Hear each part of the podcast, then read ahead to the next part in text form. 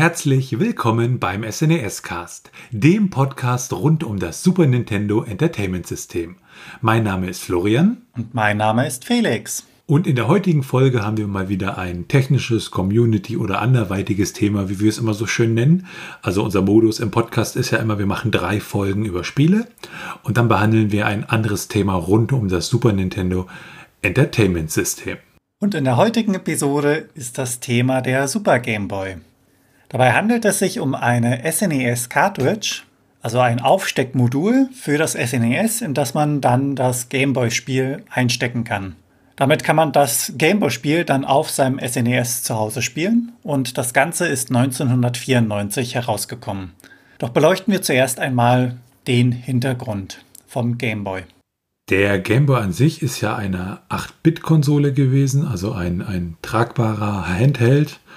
Und der wurde am 21. April 1989 in Japan zu einem Preis von ungefähr 12.500 Yen veröffentlicht und in Deutschland war er verfügbar für 169 D-Mark in etwa.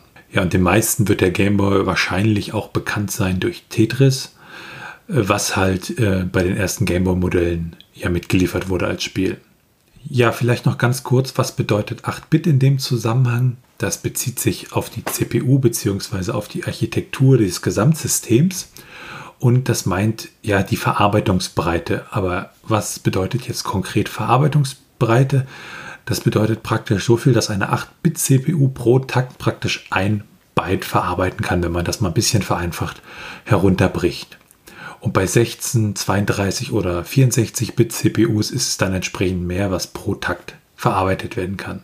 Ja, Beispiele für andere Handheld-Systeme, die man so kennt, äh, das aktuellste ist wahrscheinlich die Nintendo Switch, auch wenn ich die direkt am Fernseher betreiben kann auch. Und äh, da das mehr so eine Art Hybrid-Konsole ist, aber daneben halt das Nintendo DS, die PlayStation Portable oder der Atari Lynx. Der Atari Lynx ist übrigens 1989 erschienen, das so als kleiner Einschub und war der erste Handheld mit einem Farbbildschirm. Der war unter anderem legendär für seinen hohen Preis und seine nicht ganz so lange Akkulaufzeit. Wenn man sich die Verkaufszahlen mal so anguckt, der Game Boy hat praktisch 118 Millionen Exemplare verkauft, der Atari Lynx, da waren es 3 Millionen und die PlayStation Portable 81 Millionen, also mal so ein bisschen zum Vergleich glaube, der Nintendo DS hat dann später mit knapp über 150 Millionen Exemplaren diesen Rekord dann sozusagen gebrochen. Das erfolgreichste Spiel für den Game Boy war Tetris mit 35 Millionen verkauften Einheiten. Und ähm, das wurde halt bei den ersten Game Boys halt mitgeliefert als ja, Set sozusagen. Wenn wir uns mal die Hardware angucken, das ist halt eine 8-Bit-CPU, die übrigens äh, ja sehr ähnlich, wenn nicht sogar identisch zu einem Z80-Prozessor ist.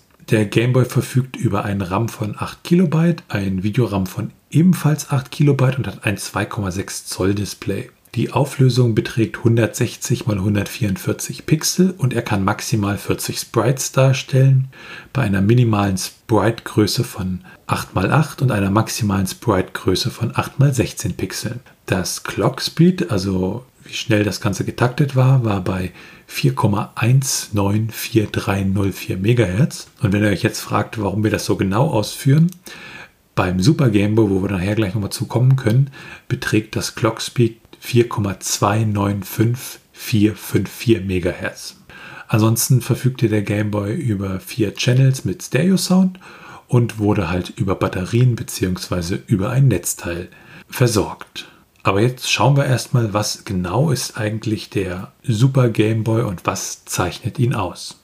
Eingangs habe ich ja bereits erwähnt, dass der Super Game Boy eine Cartridge ist, in die man dann das jeweilige Game Boy-Spiel einstecken kann, um es auf dem SNES e zu spielen. Der Game Boy an sich war ja 1989 ein großer Erfolg durch seine Tragbarkeit und seine Auswahl an Spielen. Allerdings fehlte ihm die Farbe. Er hatte nur vier Grauschattierungen. Und die Konkurrenz hatte bereits farbige, hintergrundbeleuchtete Displays. Und es verging auch einiges an Zeit. Das heißt, erst 1998 kam der Game Boy Color auf den Markt. Und davor gab es nun mal nur den normalen Game Boy, teilweise dann die Konkurrenzprodukte mit bereits Farbe im System. Und der Super Game Boy füllt da eine Lücke. Man konnte also mit Hilfe des Super Nintendos bzw. dem Super Game Boy den Game Boy auf dem Fernseher holen bzw. auf dem Fernseher Game Boy spielen. Der Super Game Boy hebt dabei das Merkmal des Transportablen beim Handheld, also dem Game Boy, in dem Sinne auf, bietet dafür aber einen größeren Bildschirm und eine begrenzte Farbgrafik. Wenn man den Super Game Boy startet, bzw. das SNES, dann wird das Super Game Boy Logo zuerst beim Einschalten gezeigt, überprüft dann, ob das Game Boy Spiel in irgendeiner Art und Weise Super Game Boy Features besitzt und unterstützt und geht dann ganz normal in das jeweilige Spiel. Gesteuert wird dabei über den Port 1 des SNES mit einem Controller.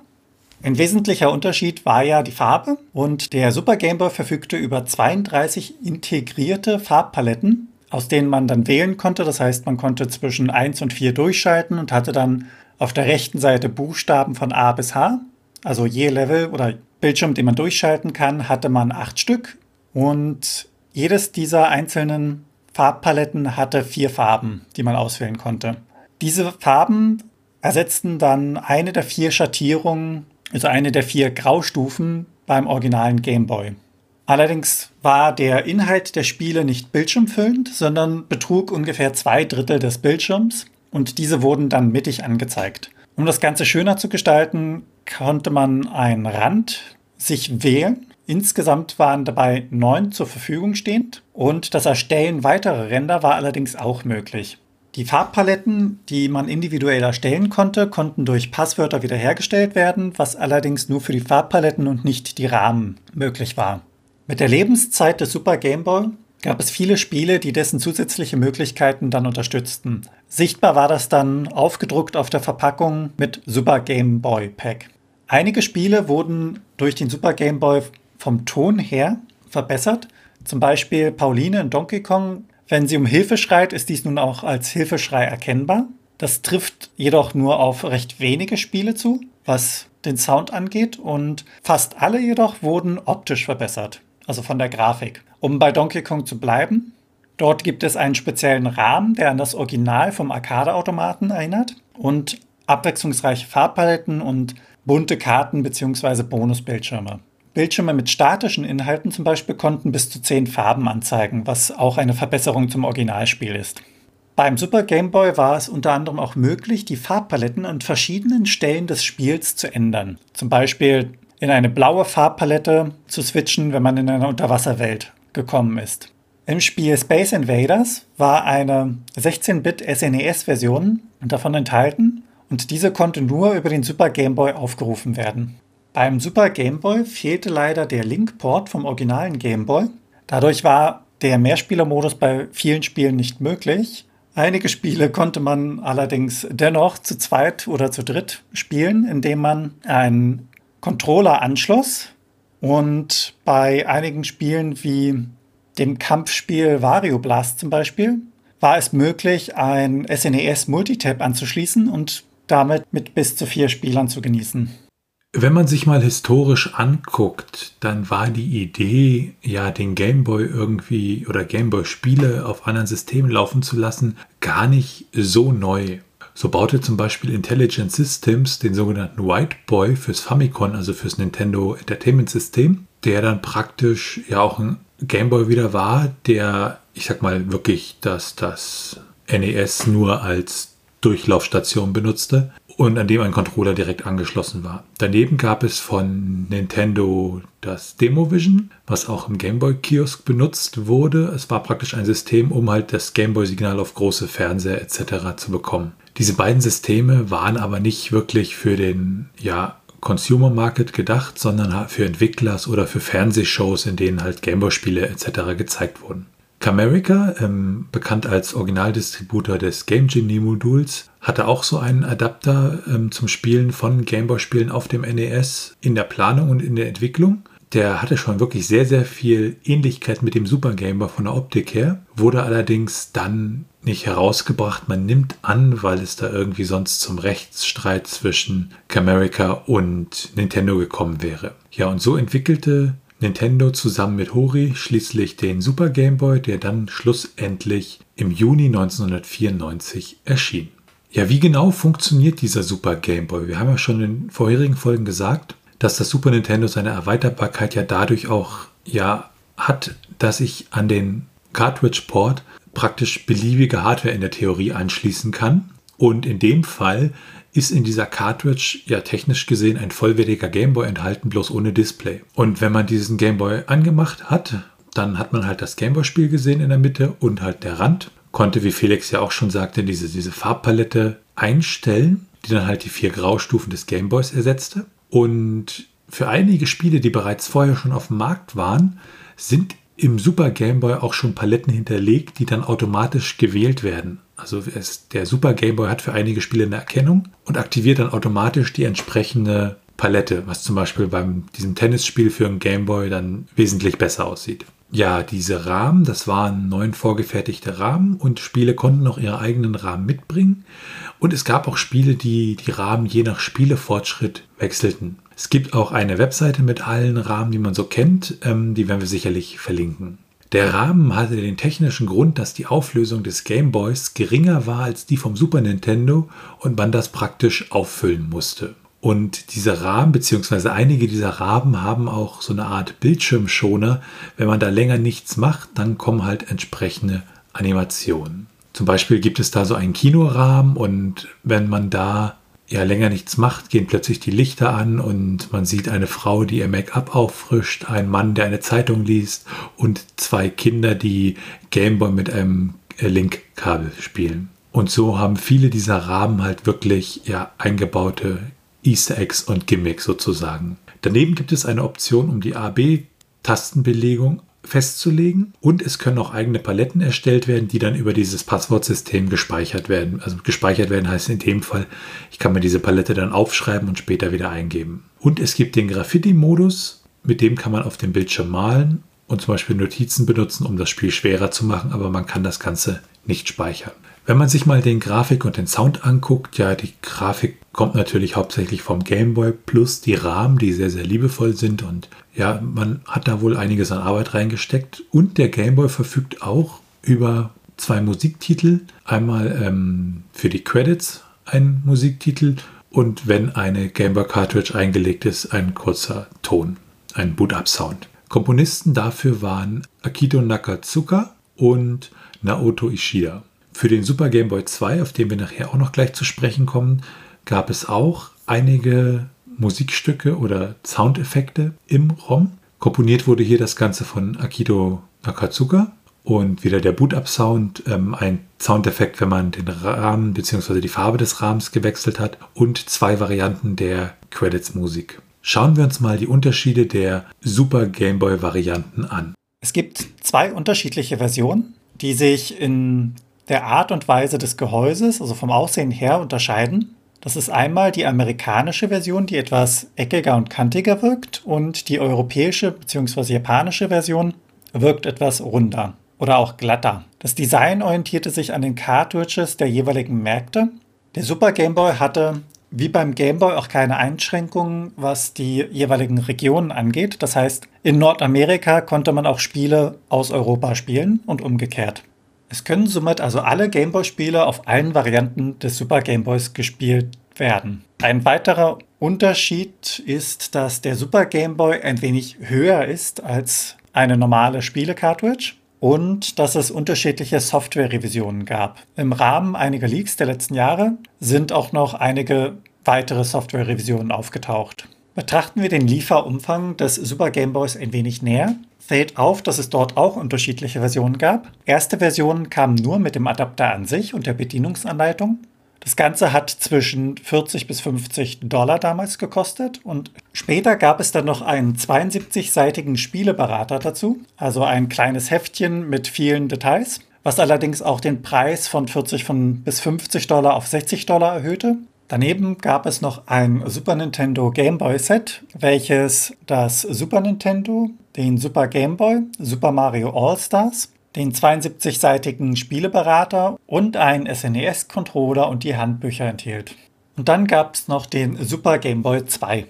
Ja, der Super Game Boy 2, der ist hier bei uns relativ unbekannt, was auch einen Grund hat, da kommen wir später gleich nochmal zu. Der originale Super Game Boy von 1994 hatte ja keine Unterstützung für das Link-Kabel. Laut Nintendo war das so, weil ja so dieses Link-Kabel praktisch das Signal zum Fernseher stören würde. Und das war auch nicht so wild, weil das Link-Kabel, ja, das war zwar ein nettes Accessoire, aber an sich wurde es doch eher selten benutzt. Und dann kam Pokémon und alle wollten ihre Pokémon über Link-Kabel tauschen. Ja, deshalb erschien dann 1998 in Japan der Super Game Boy 2 in einem relativ schicken, blauen, transparenten Gehäuse und er verfügte erstmalig über einen Link-Kabelanschluss, also auch zum Beispiel der Game Boy Printer konnte damit bedient werden. Als Unterschied zur originären Super Game Boy Variante verfügte er über zwei LEDs, eine für Power und eine für den Status des Link-Kabels. Und er verfügte auch über neue Rahmen und hier wurde ein Problem mit dem Clock Speed behoben. Was es damit genau auf sich hat, da kommen wir später nochmal zu. Manche Spiele, wie zum Beispiel Tetris DX, hatten auch extra Rahmen, die nur mit dem Super Game Boy 2 kompatibel waren. Und wenn wir dann schon bei den Unterschieden waren, die Credit Themes vom Super Game Boy und dem Super Game Boy 2, die unterscheiden sich.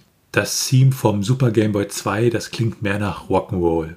Daneben gab es Gerüchte, dass der Super Game Boy 2 über eine spezielle Aktion von QVC, also dem, dem Shopping-TV-Sender, ähm, auch in Amerika verkauft werden sollte. Es stellte sich allerdings heraus, dass dies ein Gerücht war, was sich irgendwann mal in die Welt geschlichen hatte und keinerlei Substanz hatte.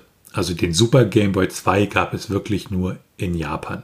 Der Super Game Boy verfügt über eine Reihe von Cheats und auch Bugs, die wir hier etwas näher beleuchten wollen. So ist es möglich, einen Slow-Motion-Modus zu aktivieren. Es gibt einen Code, um die Screensaver, also die Bildschirmschoner, sofort zu aktivieren, ohne warten zu müssen. Oder auch zum Beispiel einen Code, um die Credits sofort sehen zu können. Auch für den Super Game Boy 2 gab es da noch einige Cheats bzw. versteckte Extras. So konnte man zum Beispiel die Farbe des Rahmens ändern. Im Super Game Boy selber gibt es einige Anomalien und Glitches, die meist mit den Paletten zu tun haben bzw. mit den Rahmen. Von diesen Glitches existieren gut ein halbes Dutzend. Wenn wir mal den Super Game Boy mit dem Game Boy vergleichen, gibt es halt auch noch einige Unterschiede.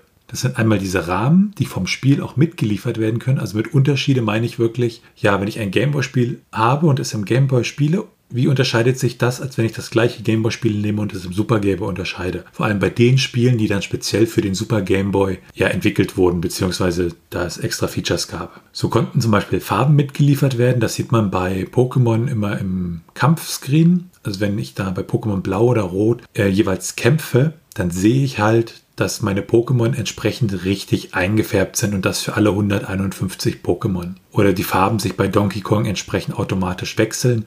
Oder zum Beispiel im Titelschirm von Donkey Kong wesentlich mehr Farben sind, als der Game Boy an sich darstellen kann, nämlich wesentlich mehr als vier. Wenn man sich mal so die, die Vorteile des Super Game Boys anschaut, dann sind das eigentlich einmal die Farbe. Das heißt, der Super Game Boy kann ja entsprechend den vier Graustufen können Farben zugewiesen werden und er kann auch noch ein bisschen mehr. Dann natürlich der offensichtliche Vorteil, ich kann beim Super Game Boy auf einem wesentlich größeren Bildschirm spielen. Ein weiterer Vorteil ist, dass ich kein Blurring habe. Das heißt, das Bild ist nicht irgendwie ja verwaschen oder so, weil das, das Game Boy Display, das war ja, wenn man es aus heutiger Sicht betrachtet, jetzt nicht so knackenscharf und kristallklar, wie man das heutzutage von guten IPS-Displays kennt, sondern das war halt ein Kind seiner Zeit und ja ein wenig verwaschen und unscharf manchmal, könnte man sozusagen sagen. Daneben hatte der Gameboy ja keine Hintergrundbeleuchtung. Das heißt, wenn man mit dem Gameboy spielen wollte, brauchte man eine externe Lichtquelle, eine Lampe etc. Das gleiche Problem hat man natürlich dann beim Spiel mit dem Super Gameboy nicht. Eine weitere Geschichte, die auch im Spieleberater hervorgehoben wird, ist, dass man über diese Graffiti-Funktion sich ja die Spiele auch schwieriger machen kann oder sich Notizen machen kann. Man könnte zum Beispiel bei Tetris sich einfach noch ein bisschen was ins Bild malen, dass man dann ja nicht sofort sieht, welche Steine es sind. Und daneben gab es halt noch einige Spiele, die verbesserte Grafik, Sound oder halt die entsprechenden Multiplayer-Möglichkeiten hatten, die dann nur mit dem Super Game Boy funktionierten. Wenn wir mal einen Blick auf die technischen Daten werfen des Super Game Boy und des Super Game Boys 2, der interne Titel des Super Game Boys ist Super Game Boy, Super dabei mit großem S geschrieben und Game Boy zusammen und groß. Und es handelte sich um ein 2 Mbit ROM, also das, was praktisch da als Speicher bzw. das BIOS des Super Game Boys. Dieses BIOS gab es dann auch in unterschiedlichen Revisionen. Beim Super Game Boy 2 ist der interne Titel auch Super Game Boy 2. Game Boy 2 dabei auch groß und zusammengeschrieben. Und es handelt sich um ein 4-Mbit-ROM. Wenn man sich die ROM-Geschwindigkeit anguckt, dann waren die Super Game Boy ROMs ausschließlich Slow-ROMs, also mit einer Zugriffszeit von 200 Nanosekunden, während das Super Game Boy 2 ROM ein Fast-ROM war mit 120 Nanosekunden Zugriffszeit. Schauen wir uns mal die Steuerung bzw. die Bedienung des Super Game Boys an, weil da geht halt ein bisschen mehr als nur das Game Boy-Spiel zu spielen. In das Menü des Super Game Boys kommt man, indem man links und rechts die Buttons also die Schultertasten zur gleichen Zeit drückt und das ist natürlich recht praktisch, da es die beim Game Boy nicht gab. Im aufgerufenen Systemmenü kann man dann zwischen der Farbpalette und deren Einstellung sowie den diversen Rändern als auch der Controller-Tastenbelegung bzw. der Einstellung dessen und dem Graffiti-Modus wechseln. Einige Spiele deaktivieren die Verwendung von benutzerdefinierten Paletten. Dort ist dann der Menüpunkt auch ausgegraut. Zur Gestaltung der Rahmen kann dann auch die SNES-Maus benutzt werden. Schauen wir uns mal an, wie kompatibel der Super Game Boy denn war. Bei der Kompatibilität stellt sich natürlich die Frage, welche Spiele gehen, welche Spezialmodule gehen etc.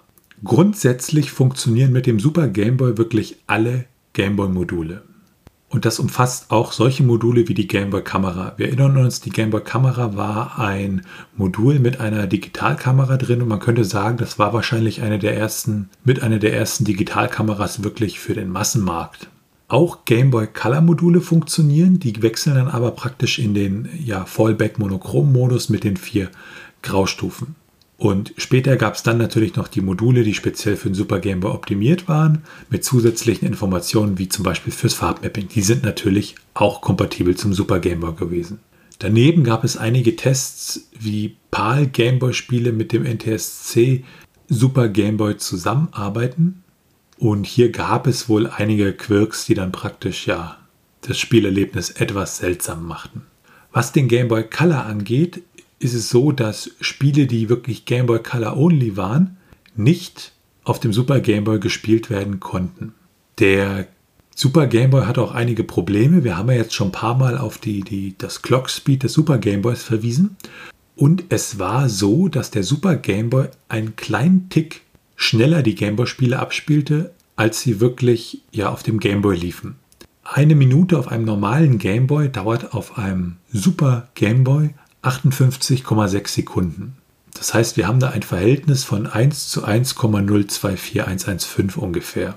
Und dieser Fehler wurde später auch im Super Game Boy 2 gefixt.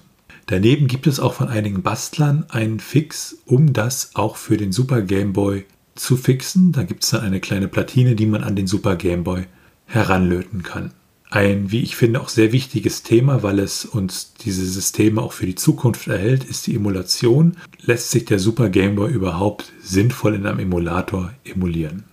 Der BSNES e ist der erste und aktuell auch einzige Emulator, welcher Super Game Boy Hardware emuliert. Denn beim BSNES e gibt es eine echte Emulation, welche bei Game Boy Emulatoren nicht gegeben ist. Dadurch erhalten zum Beispiel die Spiele Donkey Kong und Contra spezielle Soundeffekte, die grafischen Ränder in Castlevania unter anderem sind auch animiert und Space Invaders kann ein ganzes SNES-Spiel hochladen, um nativ mit 256 x 224 Pixel zu laufen. Dazu kommen SNES Multitap-Unterstützung und man kann die erwähnte SNES-Maus zum Zeichnen nutzen. Für die Gameboy-Emulation wird dabei in BSNES Sameboy benutzt. Sameboy ist ein benutzerfreundlicher und leistungsstarker sowie quelloffener Gameboy, Gameboy Color und Super Gameboy Emulator.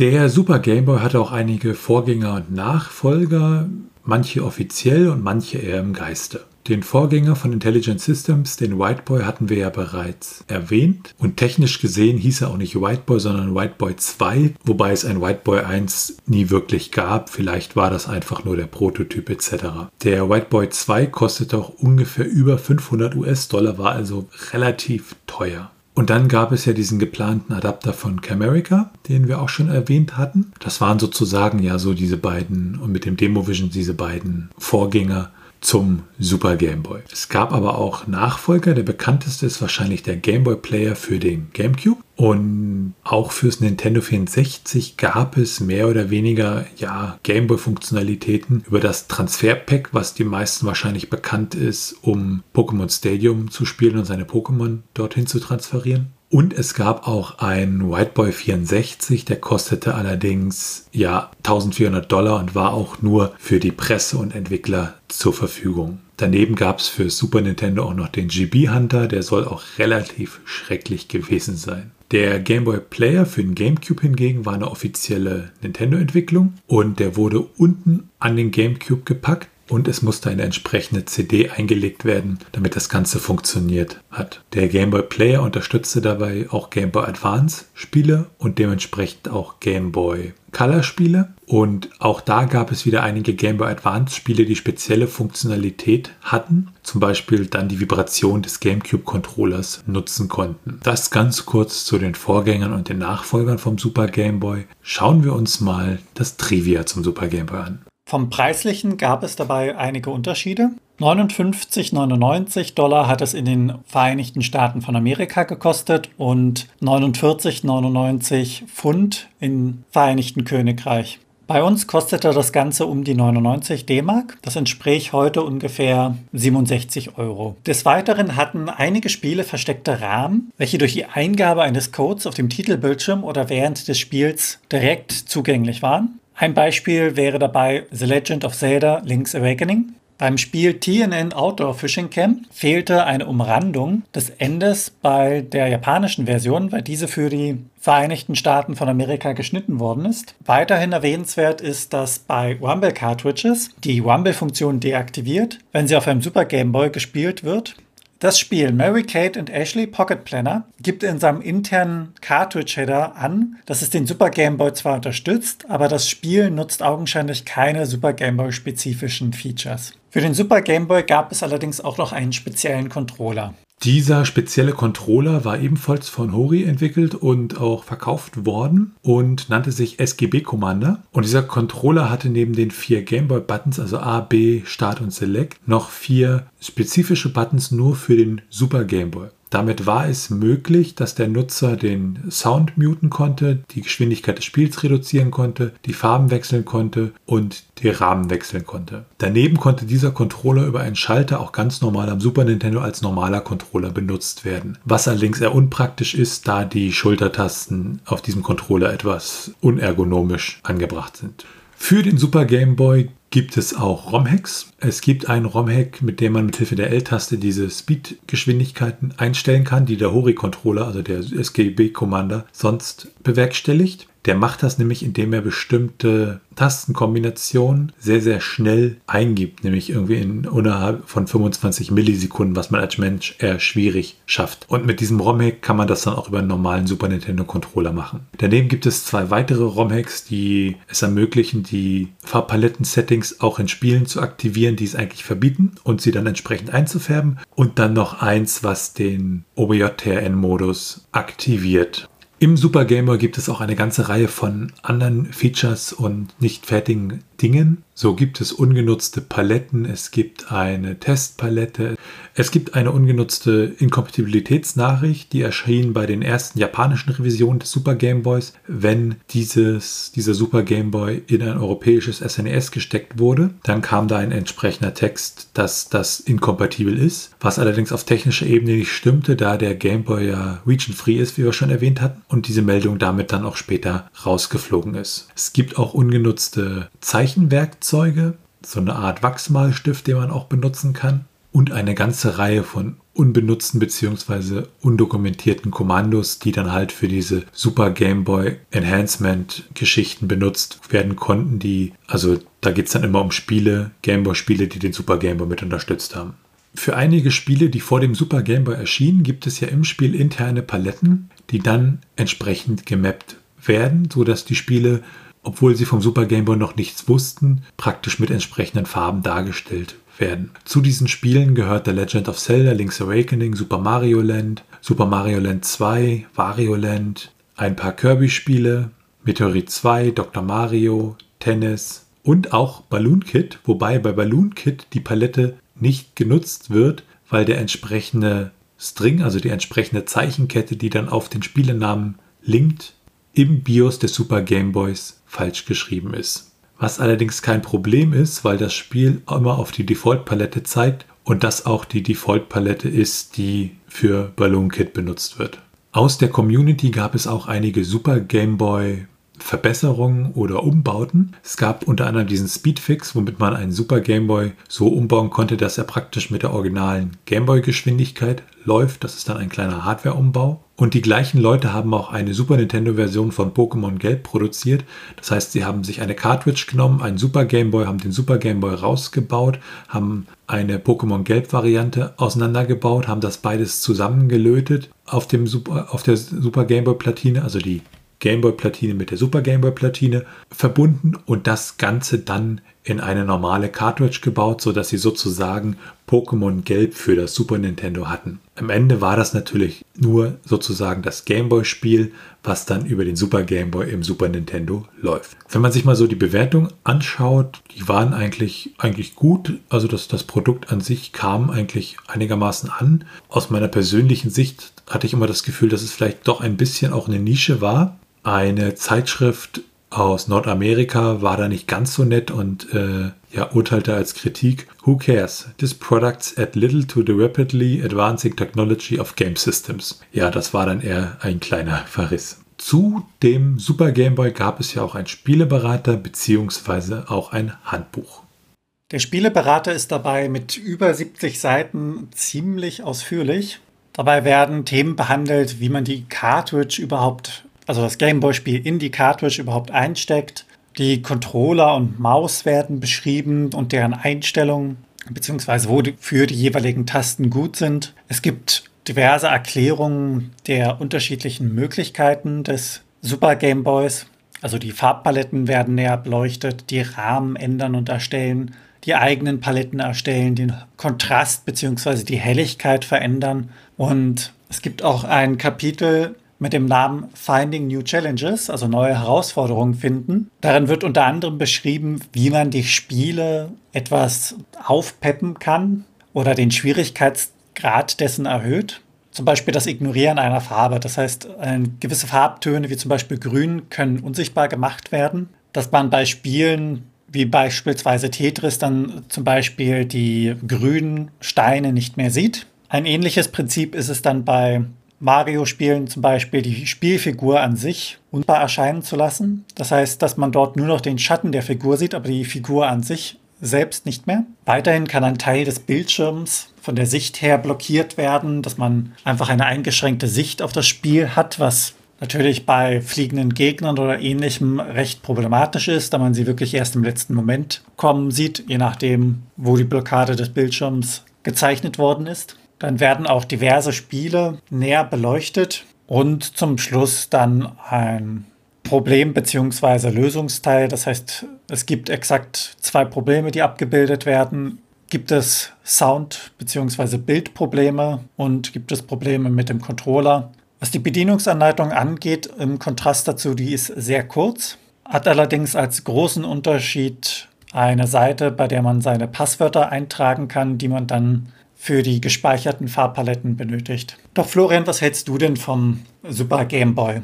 Ich weiß, ich hatte den damals für meinen Super Nintendo und habe da Pokémon Blau auf dem Super Game Boy ab und an mal gespielt. Nicht oft, weil es dann doch auf dem Game Boy ja bequemer war. Ich glaube, ich habe das damals auf einem Game Boy Color gespielt, Pokémon Blau. Und es war ziemlich cool, das Ganze auf einem großen Bildschirm zu spielen. Und wie ist das bei dir, Felix? Ich kann da leider nicht großartig mitreden, denn ich hatte keins.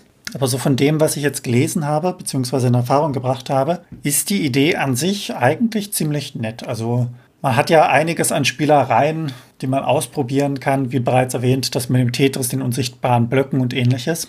Also ich kann mir das durchaus interessant vorstellen, beziehungsweise dass das zum damaligen Zeitpunkt Potenzial hatte. Das war diese Folge vom SNES-Cast.